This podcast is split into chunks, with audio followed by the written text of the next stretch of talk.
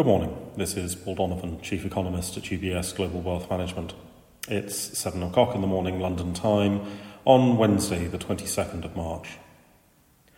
Today is the decision day for the US Federal Reserve. To describe any prediction today as a forecast would be misleading. Any estimate of what the Fed will do is a guess. The fact that we are at the point where seasoned economists are guessing monetary policy for the world's reserve currency is the result of a comedy of errors that Fed Chair Powell has presided over. An obvious starting point were the June policy errors of last year. Powell simultaneously tore up the credibility painfully acquired over years by destroying forward guidance and then elevated the volatile and unsuitable consumer price inflation measure as a policy target. These moves necessarily increased uncertainty and volatility in the financial markets.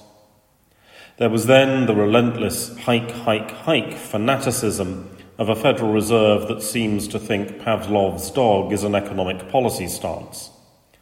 At a time when real economic data is increasingly unreliable, and structural change is dramatically altering reaction functions, this was an extremely unwise position.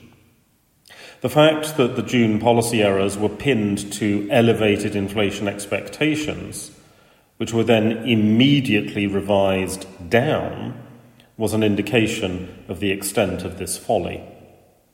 And finally, and for an economist perhaps most grievously, Powell has not explained why they are hiking rates. There is no intellectual weight to current policy.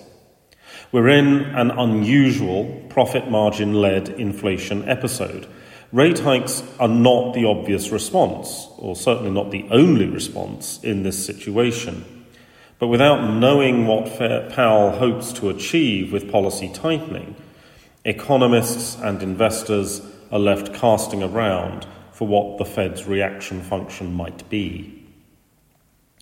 Essentially, the Fed has to make a decision today that aims at achieving stable economic outcomes. If the Fed feels that raising rates would hasten the decline in inflation, they may choose to do that. Were someone with a British accent allowed to run the Fed, I would not be raising rates on fundamental economic grounds but because Powell does not seem capable of thinking about structural change, they probably will advocate a rate hike. However, the volatility of the US banking sector raises legitimate questions about a more effective policy tightening policy move, namely the tightening of bank lending standards. Because consumer spending for lower income US households in particular has been dependent on the unconscious borrowing of monthly credit card use. If the card is declined at the checkout, there is a bigger impact on consumption than anything Powell could do. It's true that the Fed has more knowledge about bank credit tightening than does the market. However, it's unlikely that they have much additional information at this point. On balance, my guess is the Fed raises a quarter percent today, but it is a guess. UK headline consumer price inflation rose in February on the back of record food prices. It should be noted that most farmers are not generally benefiting from this, including economists who farm part time in the west of England. Profit margin expansion down the supply chain remains the main driver of inflation. This is also seen in areas like clothing, where discounts were less than normal. With prices resetting commonly in the start of the year, profit led inflation episodes will tend to be especially strong during the first quarter. That's all for today. Have a good day.